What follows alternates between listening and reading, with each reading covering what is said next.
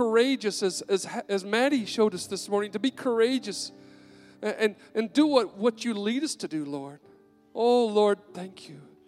Thank you. Help us to, to capture that power, to, to use the, the power and, and claim the victory that, that you've given us, Lord, already, just because we are in you and you are in us. Oh, Lord, thank you. Thank you. In Jesus' name we pray. Amen. Amen. Well, it's good to see you today. I want to share some things about our church before we look at uh, God's Word together this morning.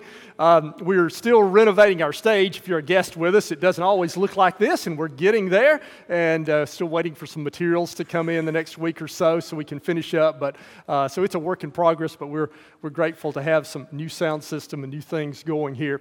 I want to share with you that next Sunday, I've committed to sing a solo. Now, I've never sung a solo before in my life uh, and cannot sing, but I believe in connection groups. I believe in Sunday school. And I made a promise two or three years ago that if we ever had 700 in connection groups, I'd sing a solo. And so, first Sunday of the month, we did. And so I'm a man of my word. And unless Jesus comes back this week, which I'm really ramping up my prayers that that might happen this week. Uh, unless he comes back this week, I, and Lord willing, I will. Uh, I'll do that next next uh, Sunday. So I hope that doesn't hurt attendance next Sunday, but I hope you'll come just for the spectacle of it anyway, and and be here and a part of that. But my point is, well, I really believe in connection groups, and uh, we're starting a new year there. And, and if you're just coming to worship, I encourage you to take the next step at 945, go to the Welcome Center, and get connected with a group of people in your either life situation or age group that you can live life with and follow Christ with, study the Bible with, fellowship. So I really encourage you uh, to take that next step and to do that. Um, I want to say a, a, word of prayer before we look at God's word and pray for some things on my heart. Would you just uh, allow me to do that and please join me as we pray? Oh, Father, uh, as I share today this sermon about the enemy, I, I pray uh, for people who may be just uh, ensnared by the enemy who are here. And I pray for every one of us that, Lord, we'll find victory through Jesus Christ who's greater than any forces of evil. And so I just pray your spirit would use this time today.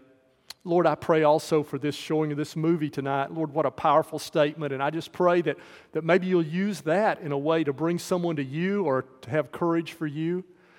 Lord, I want to pray for the people of Louisiana uh, who have been displaced by flooding, Father, I want to pray for the 40,000 or more people whose homes have been destroyed, for 60 Southern Baptist churches that were flooded and they're not able to meet in their buildings this morning to worship, along with I don't know how many of many other denominations. So we pray for those congregations. We pray for Southern Baptist and other disaster relief workers, including, I pray by name, for Cookie Baker, former member of our church, being deployed today as a disaster relief chaplain in, in Louisiana, and many others coming from across Tennessee are on their way. I pray for their traveling safety now. And I pray that the name of Jesus will be lifted up among the floodwaters of Louisiana and that people will realize that of all that we have in life, nothing matters but Jesus. Nothing matters but Jesus. And that all of our treasure would be put in Him. Father, I want to pray. There are many people I know who are hurting, but I want to pray by name for Bob and Diane Warren, who are former members of our church, now living in Kentucky. Their son Timothy grew up in, in our church, and uh, he died this week, and his funeral is today. And it, no parent should have to bury a child. And so I pray for Bob and Diane, and for others maybe in this place like them who are hurting and need your help to know that that there is life after death and that Jesus is greater than every enemy, including death. So I pray for them that you'd give them grace in that terrible time in their lives. Oh Lord, we come to worship you and we come to put our trust in you and our hope in you through Jesus Christ. Amen. Well, I'm sharing a series of sermons on Sunday morning this month entitled Tactics of the Enemy. The enemy is the devil. And uh, we don't want to fear the devil, we fear only God, but we want to be aware of the devil and understand his tactics and his techniques of, of temptation. And so, the first two weeks of this month, we looked at tactics that relate primarily to the mind. Satan's working in the arena of our minds. We saw the first week that he wants to blind you in your thinking to the beauty of the good news of Jesus Christ. God's given an offer of pardon to any person in the world who will receive it by repentance and faith. What a great offer it is. But Satan's working to conceal that, to hide that, to blur that, to, conf- to uh, conceal the wonder of the gospel of Jesus. Then we saw the second week, he's working in the arena of the mind to confuse you really wants to confuse you about spiritual things, so he plants false disciples in the world, hypocrites. He plants false teachers in the church. He puts on the internet false interpretations of the Bible to get you all confused as he's working to deceive and confuse. But now, today, we want to move to a second arena in which he works, not so much the mind, although that will come into play, but in the uh, area of your emotions, your passions, your appetites, your desires. And what Satan does, we're going to see, is take good God given desires and he tries to move us out of control in the areas of desires, to go beyond God's will, and thereby to destroy us by runaway passions and desires. I remember when I was a kid and I saw the first dessert buffet I'd ever seen. Now, I probably grew up not knowing a lot of stuff like you did, but I remember a time in my life when we had dessert at home and you get a piece of pie or a piece of cake, and then I went somewhere and you could eat all of the dessert of any kind that you wanted. And so that's what I did. I ate everything as a kid. And uh, that was a, that's a good appetite that God put in me. God put an appetite in me so that I would live and grow as a kid, right? But you know what Satan does? He puts charcoal on the fire. Uh, he puts a lighter fluid on the charcoal fire, and he, ex- he expands those desires beyond God's desire. So, what I did, I ate everything, and oh, I was sick as a dog because of that. That's sort of like what Satan wants to do in our lives. He takes good God given desires, accelerates them beyond what God's purpose is, and he destroys us by them. Let's look at that in the Word of God, our key passage of Scripture today. We're going to come back to it several times. Look at it here at the beginning. It's 1 Peter chapter 5, verses 8 and 9. 1 Peter 5, 8 and 9 says, Be alert and of sober mind. Your enemy, the devil, there's where we get this title for the devil. Your enemy, the devil, prowls around like a roaring lion looking for someone to devour. So, there's the depiction of the devil as your enemy, and he's compared here to a hungry lion. He's a predator who's stalking you, and he wants to destroy you, he wants to devour you. And so, one way that he is seeking to devour you is to get your life out of control. Because when you lose self control, then you'll move toward destruction. Now, we're going to come back to this passage uh, and talk about what we can do about that. But first, let's get a couple of examples. I'm going to share with you just two examples from Scripture. It applies in other areas. We're going to share with you two examples of where the Bible talks about this, of where the devil wants to get you out of control. First of all, uh, he provokes you to lose control of your temper in the area of anger. Look at Ephesians chapter 4, verses 26 and 27. It says, In your anger, do not sin. So you see, anger is not always sinful. God put anger in you. That's a good desire, that's a good passion. It causes you to stand up for justice. Somebody's being hurt. You know, you see a kid that's being hurt and you get angry at that and and, and you react against that. That's a good defense mechanism, right? So in your anger, do not sin, because anger that becomes selfish or goes too far becomes sin. In your anger, do not sin. Do not let the sun go down while you're still angry, and do not give the devil a foothold. So you see here what he's saying that the devil is looking for a gap, that's what the word means, or a space, a room in your life. And if you let your anger get out of control, if, for example, in this passage, you let your anger go on and on, and you don't deal with your anger, then that continued anger, don't let the sun go down on your anger, gives the devil a foothold in your life, gives him room in your life to destroy you. Now, uh, I can identify with this. Oh, that, boy, I, I, struggle with this because, you know, I, I get to, I, I want everything to work well. You know, I want lawnmowers to work. I want computers to work. I just want everything to work the way it's supposed to work. You know what I'm talking about? I can identify with the guy in uh, the Tennessean reported about on the Saturn Parkway in Spring Hill that his car quit.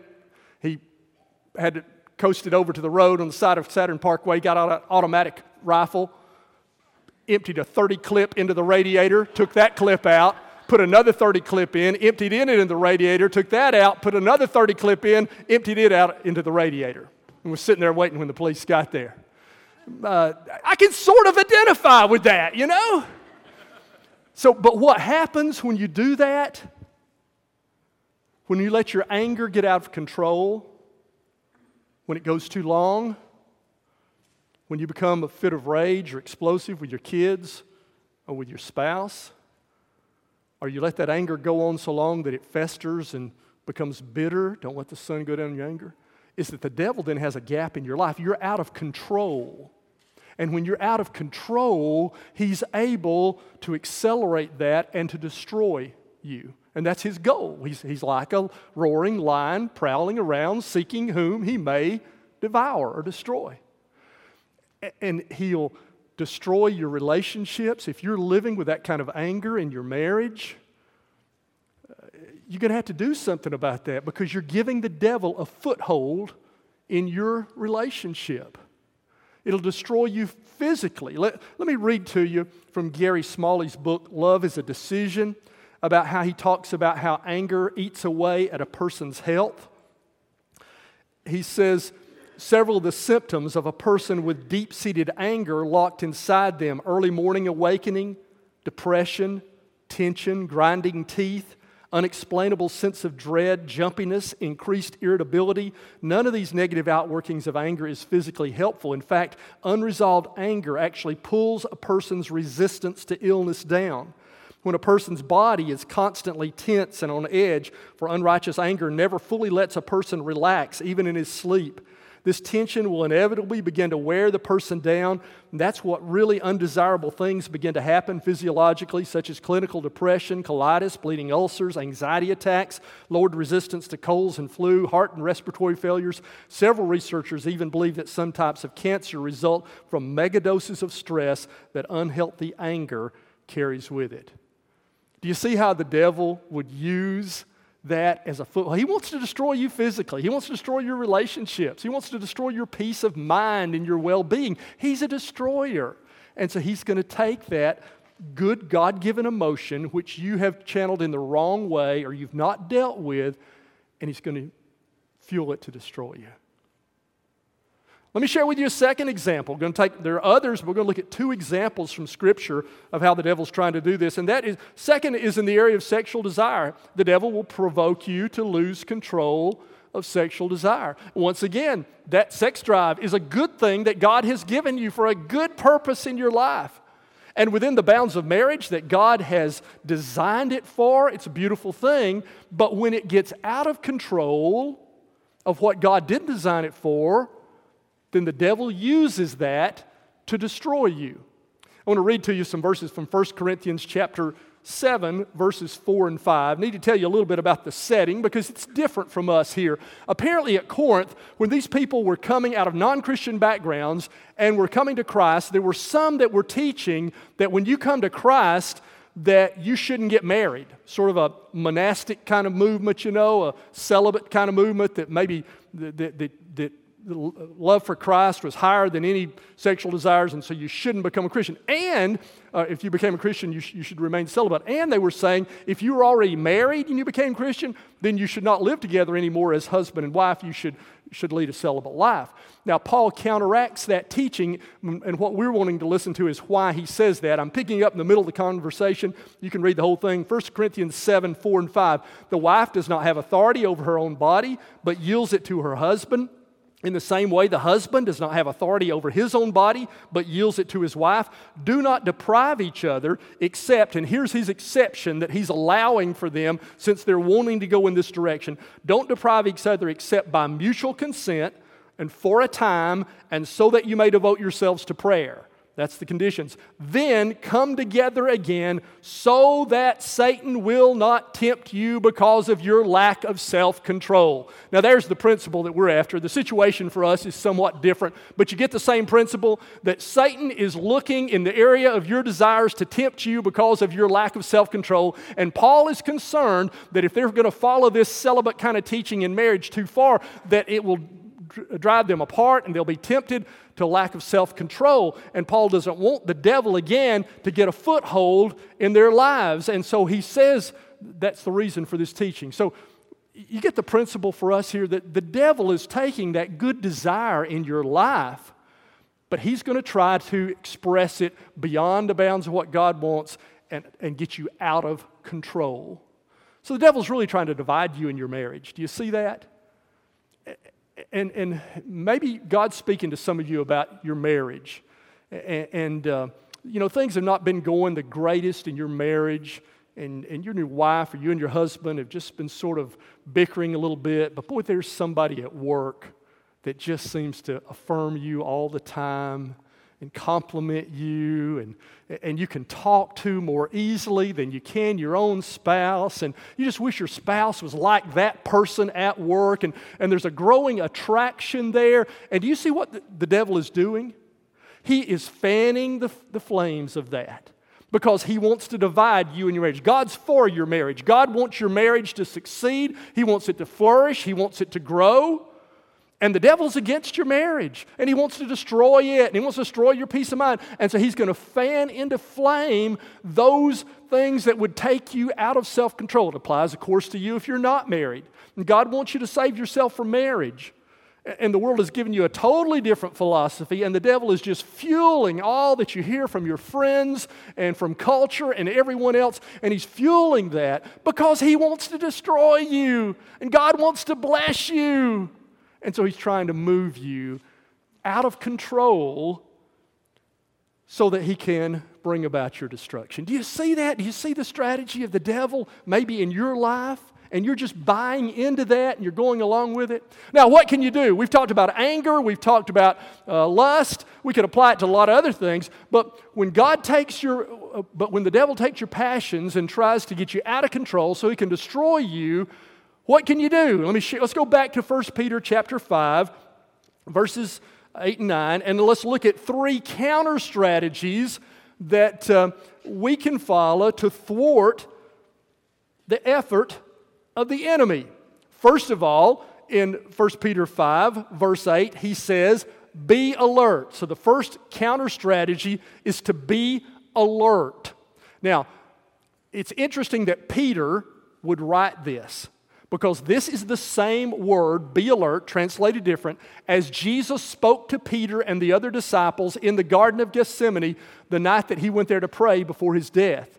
And he said, Watch and pray so that you don't enter into temptation. The word be alert is the same Greek word as the word watch, just translated differently here. So this word means to be alert, to be awake, or to watch. And he came back to them and they were asleep. And Jesus said, Could you not be alert or watch one hour? The spirit is willing, but the body, where your passions are, is weak. And the devil was using that. So the first counter strategy is to be spiritually alert, to wake up. Some of us are sleepwalking spiritually in our lives, and we're just going right along in a relationship that's going to get us off base, and we're not, we're not aware, we're not alert. And so you got to spiritually just wake up and, and, and see what, what's going on in your life. So that moral alertness that you don't get overconfident. Peter was overconfident that night. He said, Oh Lord, I'll never deny you. He didn't feel that need to pray and to watch and to be alert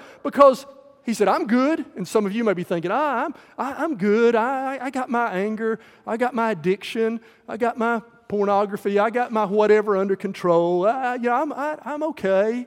And you're in denial and you're not alert because you think you got it and you're not aware of that roaring lion. So the first thing is to wake up, see the danger. Second strategy is to be sober minded. You see the second word in verse 8 be alert and be of sober mind. So the second counter strategy is to be sober minded. That just means to be clear headed, and it first of all applies to drugs and alcohol. A Christian is going to need to be sober minded because we're in a spiritual battle. And so, one strategy of Satan is going to get you where you're not sober minded so that the devil can take you beyond that. I watched last night on television part of Matt Lauer's interview with Ryan Lochte. You know the story of Ryan Lochte, probably, Olympic swimmer uh, who, uh, after the swimming was over, uh, went out on the town with, with three others, had too much to drink, and he said last night in his interview, I hadn't had anything to drink for months while, we'd been pl- while we had been training, and uh, we, I had too much to drink, and I got out of control. And the devil ensnared him in this mess and these lies and all of this stuff, and now he's having to go on national television and apologize and take responsibility, and, and that's commendable. But oh, it would have been better, wouldn't it, for everybody involved if he hadn't gotten in that place in the first place. And why? Because he was not sober minded. They went and broke down a door into a bathroom. He said, You know, I wouldn't have done that if I'd been clear headed. Well, the Christian, the stakes are high. You got to be clear headed. And alcohol abuse is one of the devil's tools, and other kinds of drug abuse is one of the devil's tools to keep you from being of sober mind so that he can get your passions to run away with you. 50% of all domestic abuse calls to police, there's alcohol involved. 86% of all homicides. Think about how few murders there would be. 86% of all homicides. The person committing the crime is drunk or high on something. 86%. 10,000 people died on the highways last year at the hands of a drunk driver. So the devil successfully destroyed, sent into eternity, some into a lost eternity, 10,000 people because we don't follow that advice that God gave us in His Word to be of sober mind. He wants to destroy careers and lives, and maybe he's doing it in your life. Perry Noble, you may not know the name, was pastor of one of the largest churches in the country, 24,000 people on a weekend attendance at several locations across cities in South Carolina. New Spring Church, leading church. And about a month ago, his church fired him because of alcohol abuse. Pastors had met with him over the past several months and had tried to, to help him with his behavior, and it, it just accelerated, and it was affecting his marriage apparently in other areas. And, and so finally, he was fired. What an influential pastor, one of the largest churches in America. He'd built that from nothing but at least for now, his ministry was destroyed successfully by a roaring lion who is prowling around seeking who he may devour. And if you are not alert and of a sober mind, he can devour you. Would you see the danger there? All right, the third strategy is in verse 9. The third, third strategy is resist him standing firm in the faith. So, the third thing to do, be alert, be of sober mind, and resist him. Say no to him.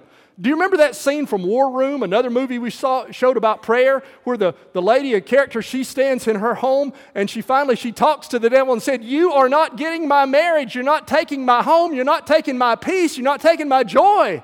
That's resisting the devil. And you need to come to a point where you will say, No, this is not who I'm going to be. You're not going to do this in my life. I'm not going to be a slave to this. I resist you. Let me show you another verse about that. James chapter 4, verse 7. James 4 7 says, Submit then to God and resist the devil. Don't we get those backwards? We resist what God's trying to do and we submit freely to the devil. So if you'll reverse those and submit to God, but resist the devil, the promise is, and he will flee from you. That's a great promise.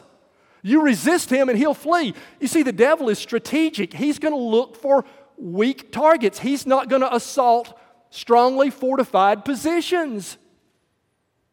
And so when you resist, He's going to back off. Never going to go away completely, but he's going to back off because he's going to, he, he wants an easy target. So resist him. And when you get through that initial resistance, yeah, it's going to be hard at first. You've gotten your passions running away. Anger is the way you deal with everything. Lust has run away in your life, whatever it may be. It's going to be hard at first. It's resistance that's hard. But if you will resist, he will flee. And you can break through with that resistance. Now, be alert, be sober, and resist him. But the good news of Christianity is you don't have to do that by yourself. The message of Christianity is not just you try harder, you do better.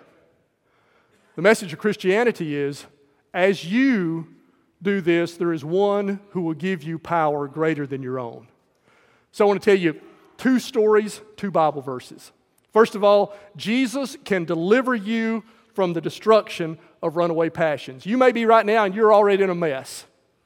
You're in a mess with drugs, you're in a mess with, with uh, lust, you're in a mess with your anger. The good news is it's not too late. Jesus can deliver you from runaway passions. 1 John chapter 4 verse 4 says, "You dear children are from God and have overcome them because the one who is in you is greater than the one who is in the world." So if you receive Jesus into your heart, you'll have a strength in your life greater than the one in the world, that's the devil, and you can overcome because greater is the one who's in you. So if you today you're struggling those passions, once you put your faith in Jesus Christ, once you repent of your sin, once you come to Him and receive some resources greater than your own, and if you are a Christian, why don't you call upon Him and His help? So I want to tell you a story. There are a lot of stories I could tell, but I, I, because there are a lot of people who have experienced this deliverance of Jesus Christ. But I'll tell you a story, one of the most remarkable, comes from the last century. A man named Mel Trotter. Mel Trotter was an alcoholic. His dad had a bar. He grew up in a bar. He became an alcoholic early in life. He, he, was, he got sober long enough to get married and then to have a, a, son. But he would keep going on these drinking binges. He came back from a drinking binge for a few days one time, and his wife was there. His son had died, and he was not there. And he was broken about that. And he went to the funeral, left the funeral, and went to a saloon and got drunk. And then he left home, determined to end his life in anonymity uh, and so he took a train to Chicago in January 19th, 1897. In a blizzard in Chicago, he sold his or traded his coat and his shoes for one last drink. And in a Chicago blizzard, walked barefoot in the snow trying to get to Lake Michigan so he was going to drown himself. He nearly froze to death and couldn't get there, and somebody pulled him in a warm building, and it happened to be Pacific Grove Mission. And that night he heard the, the good news of Jesus Christ. And even though he was still half drunk, he put his faith in Jesus Christ and he began to change. And Mel Trotter went on to found a rescue mission in Grand Rapids and was led it for 45 years. And graduates from there founded over 60 other rescue missions around the world. He became a pastor, a preacher, and here was his message. Here's how Mel Trotter sums up his life message God loves you in the midst of the deepest failure and despair, and his love has the power to change even the most ruined life. Let me say it again. God loves you in the midst of the deepest failure and despair, and his love has the power to change even the most ruined life. If you'll come to Jesus Christ, he can change you. But now I want to tell you a second story. Following Christ is both an instant conversion and a process of sanctification or growth. So, the second thing I want to tell you is this the Holy Spirit can help you grow into a person of self control. Jesus delivers you, but your problems aren't going to go away.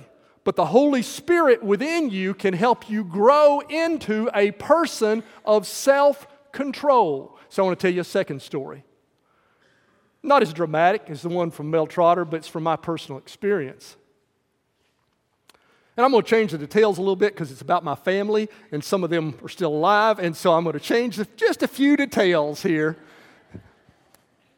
I have a relative who is known in her church as one of the most godly women in the world. She's, you know, every church has those women you just look up to as just saints who just have such wisdom and uh, grace about them and compassion for people. And you, you know what I'm talking about? There's somebody like that. I've got a relative like that in her church. That's the way she is. But I knew her 50 years ago when I was a little kid. When I was five years old, she and her husband got into an argument. They were angry at a family gathering.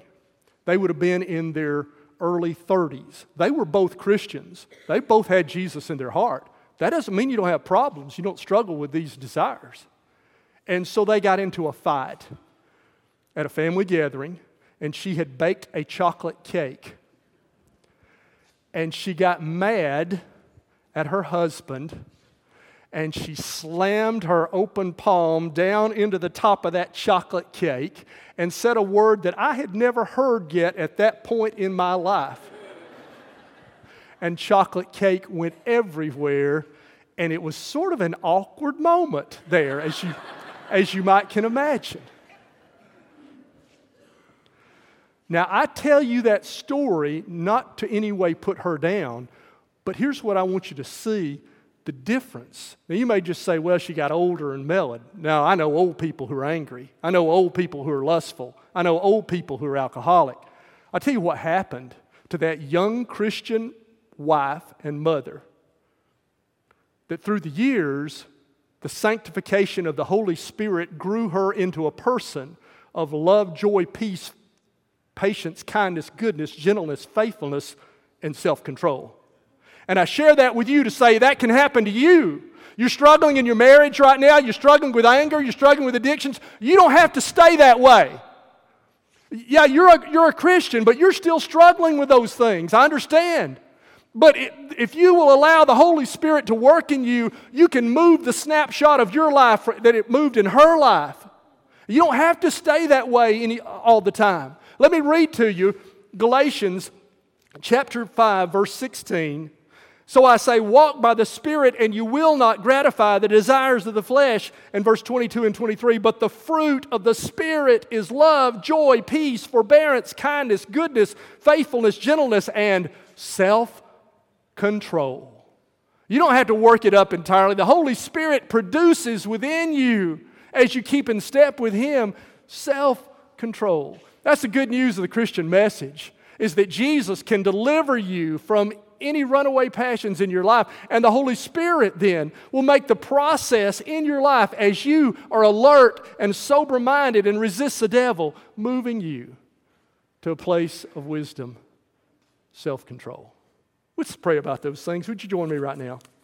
Oh Lord, I want to pray for some who may be struggling with their passions now and they're losing. Now, I want to pray, Lord, that you will help them today to cast themselves on Jesus and to be saved and to be delivered. And I pray right now for anybody who's struggling in their marriage and their anger and any of these other areas. I, I just pray that they'll, they'll just cry out to you right now. Lord, there's some of us in these situations, we're already Christians. We've been saved, but the need now is for our growth. It's going to take time, it's going to be a process. Oh Lord, may your Holy Spirit have his way in my life that I may not be tomorrow the person that I was yesterday, that I might bring the fruit of the Spirit in my life. I pray these things in the name of Jesus. Amen. Would you stand together with me? As we stand, if you want to come to Jesus and receive his deliverance, I'm going to ask you to walk forward and meet me or a pastor here. Make that formal, nail that down in your life. I'm a follower of Jesus. You can be baptized like Maddie was at our next baptism. Maybe you need to come and somebody pray with you or recommit your life to Christ. We'd welcome you to come. If you need a church home, we'd welcome you into this church family as we sing together.